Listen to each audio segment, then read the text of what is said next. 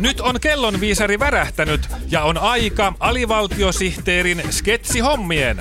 Päivän virallinen sketsihetki sytyttää kuulijan kuumaksi. Suomen virallinen ohjelma. Sketsinautinto molemmille korville.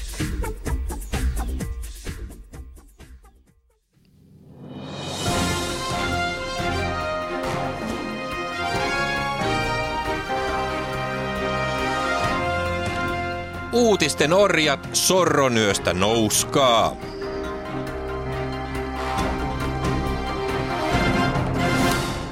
Uutisaiheitamme tänään ovat muun muassa Saksan kansallislaulu siirrettiin tietokoneaikaan. Deutschland, Deutschland, Güber, alles on bittilistojen ykkönen. Suomalainen rap-artisti liittyi nudisteihin. Alastinen ei esiintymisvaatteilla koreille.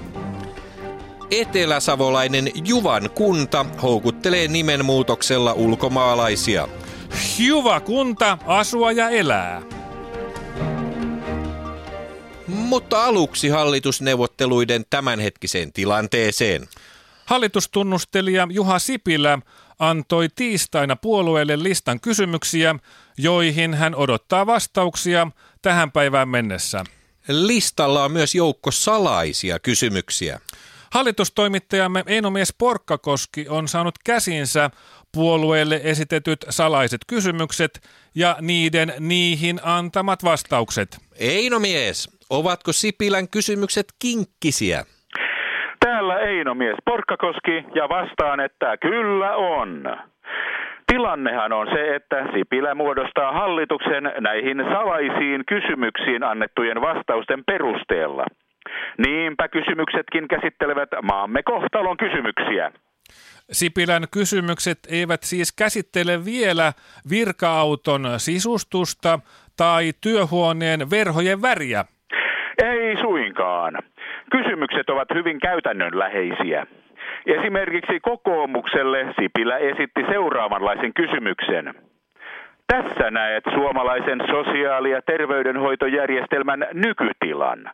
Tee sote-uudistus vain kahta tulitikkua siirtämällä. Niin, sotehan on tulenarka kysymys.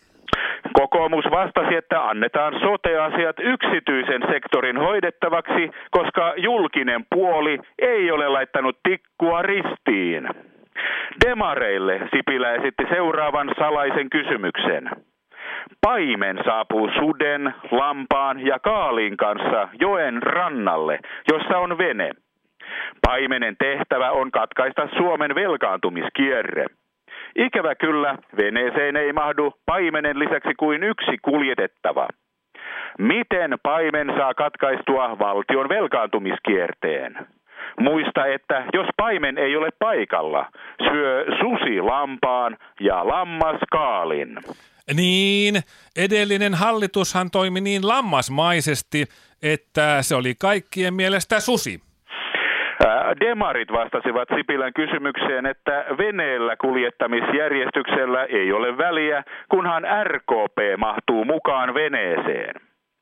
Perussuomalaisille Sipilä esitti kysymyksen, joka kuuluu näin. Meloni ja Omena ostivat yhteisen lippalakin. Miten lippalakilla saadaan palautettua Kreikan talouden uskottavuus?